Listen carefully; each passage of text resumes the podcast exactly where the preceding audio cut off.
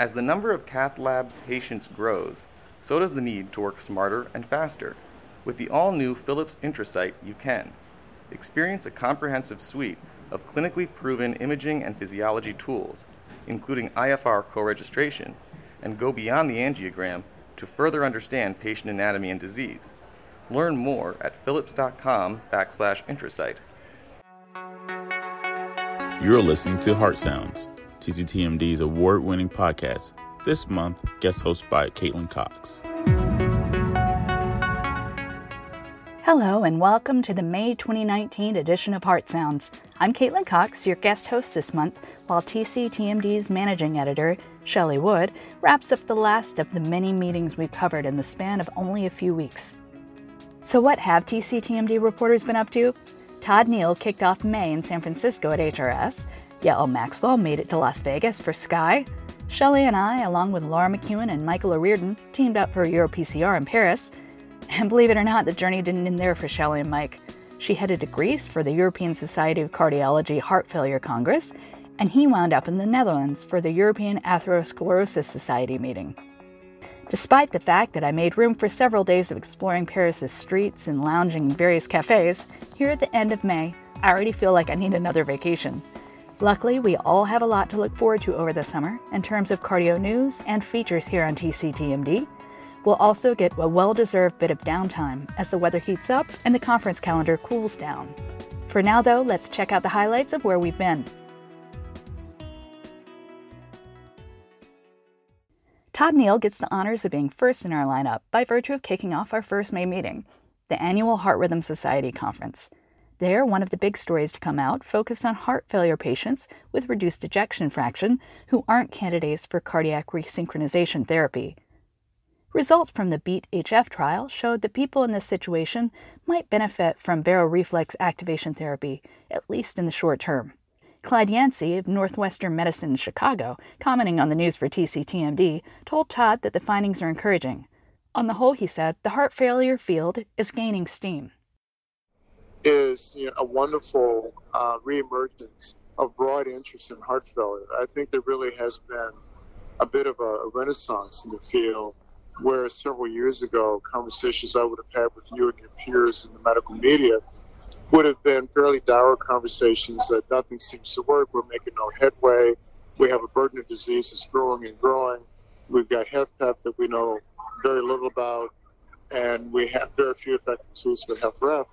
I think that whole narrative is changing now.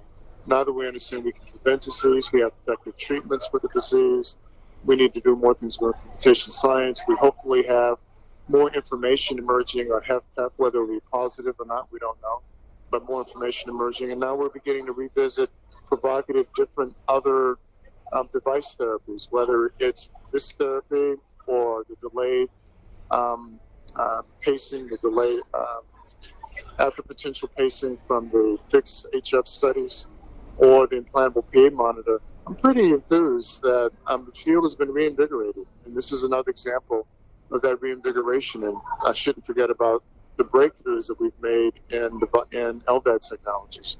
So it's a good day to be involved in heart failure. A lot of things are being discussed, contemplated, pursued. And if the end result from this wave of excitement is another set of effective therapies, um, then that would be for the good.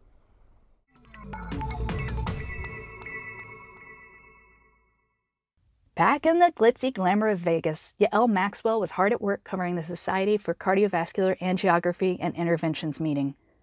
Among her many stories was news that will surely be welcomed by clinicians and researchers alike the first ever standardized set of definitions for cardiogenic shock. So far, the reception has been warm.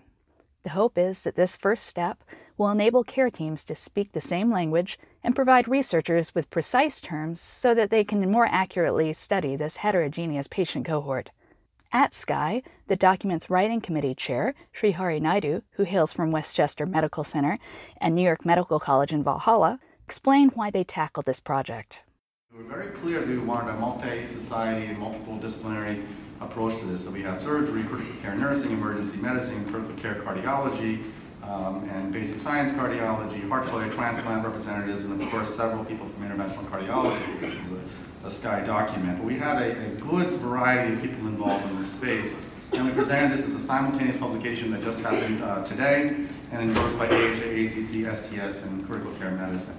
The goals, of course, are, are many, and these are eight of them. We wanted something simple and intuitive without the need for calculation, add granularity to the severity of shock, suitable for rapid assessment at the bedside, allows frequent reassessment and reclassification, can be applied to retrospective databases uh, and future trials to better define the included population.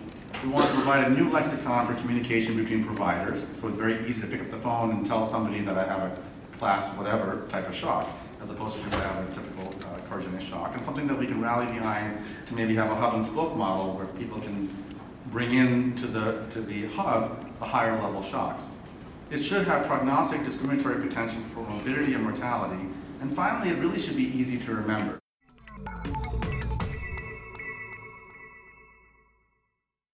EuroPCR was a bit of a whirlwind for the four of us TCTMD journalists in Paris.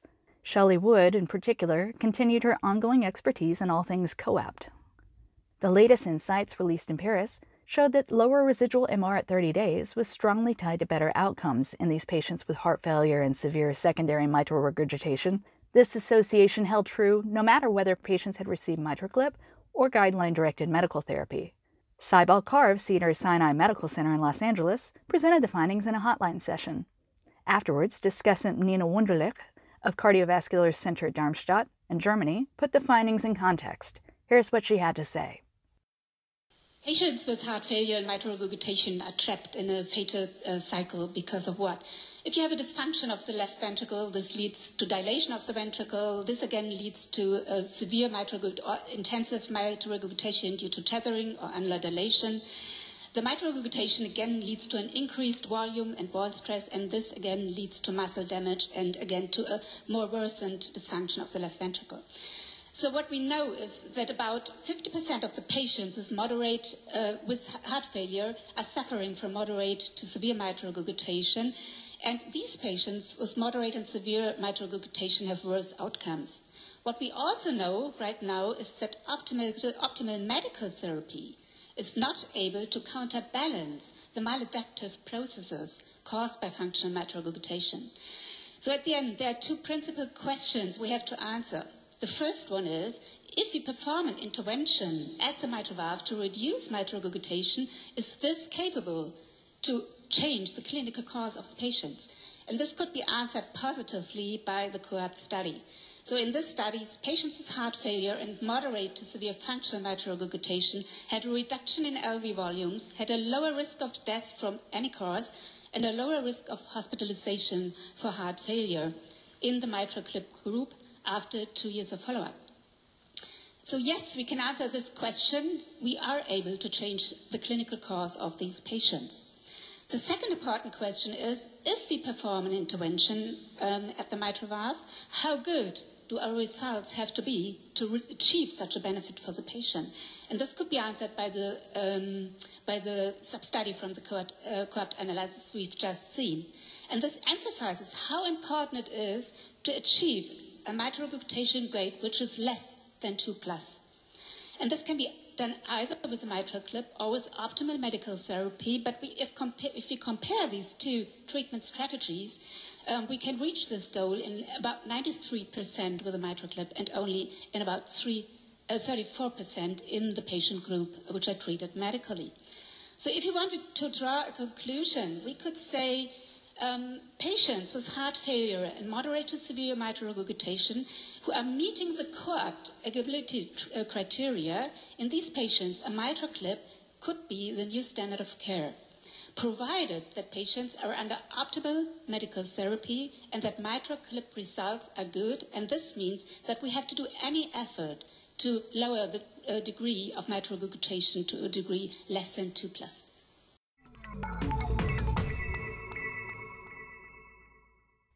Also at EuroPCR, Laura McKeown reported on the Revelation randomized clinical trial. Though preliminary, its results are provocative, suggesting that drug coated balloons may have a role in treating acute MI, especially in younger patients with certain lesion characteristics. Data from the 120 patient study showed that nine months after intervention, fractional flow reserve with DCB therapy was non inferior to what was seen with contemporary DES. Revelation investigator Nicola S. Vos from OLVG Hospital in Amsterdam shared the rationale behind their trial. We all know that primary PCI is the preferred reperfusion strategy and ST elevation myocardial infarction. And throughout the years, the uh, need for repeat revascularization significantly decreased by the use of bare metal, followed by the use of drug-eluting stents. However, routine stenting did not result in a reduction in the incidence of cardiac death or recurrent myocardial infarction. And besides the risk of restenosis, permanent vascular implants and especially drug-eluting stents lead to an increased risk of very late stent thrombosis, and especially in a subset of ST elevation myocardial infarction, factors like um, delayed tissue coverage and incomplete stent apposition are more frequently observed. And considering the absence of superiority with regard to hard clinical endpoints, angioplasty with a drug-coated balloon may be a therapeutic strategy without the disadvantages of stent implantation and with reducing the probability of restenosis observed in the plain old balloon angioplasty we conducted a randomized controlled trial in the OLVG in Amsterdam, and we compared the paclitaxel eluting balloon versus the third generation drug eluting stents in primary PCI, and we used the Pantera Lux drug eluting balloon. As a primary endpoint, we assessed the functional assessment of the infarct-related lesion by fractional flow reserve at nine months follow-up, and we believe it would not be sufficient to use only angiographic assessment when comparing a balloon versus stent strategy. And we all know it's really difficult to identify lesions causing ischemia only by coronary angiogram or offline QCA.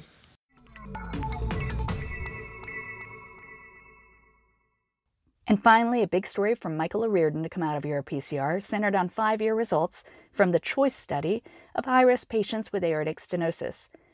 Whether TAVR was done via balloon expandable SAPIEN XT or the self expanding CoreValve, patients fared equally well. That said, there were some nuanced differences in valve performance over time. Lead investigator Mohammed Abdel Wahab of Heart Center Leipzig in Germany elaborated on this conclusion during a hotline session. So the essentials to remember in conclusion, this is the first report of five-year outcomes of balloon expandable versus self-expanding THVs from, from a randomized head-to-head trial. The trial shows comparative mortality, stroke, and rehospitalization for heart failure at five years with the early generation balloon expandable and self-expanding valves. The initial differences in paravalvular leaks were not evident at five years. On the other hand, forward flow hemodynamics were superior with the self-expanding device at all time points, particularly at five years. Subtle differences were observed in clinical valve thrombosis and structural valve deterioration favoring the self-expanding valve, and uh, they definitely need further confirmation.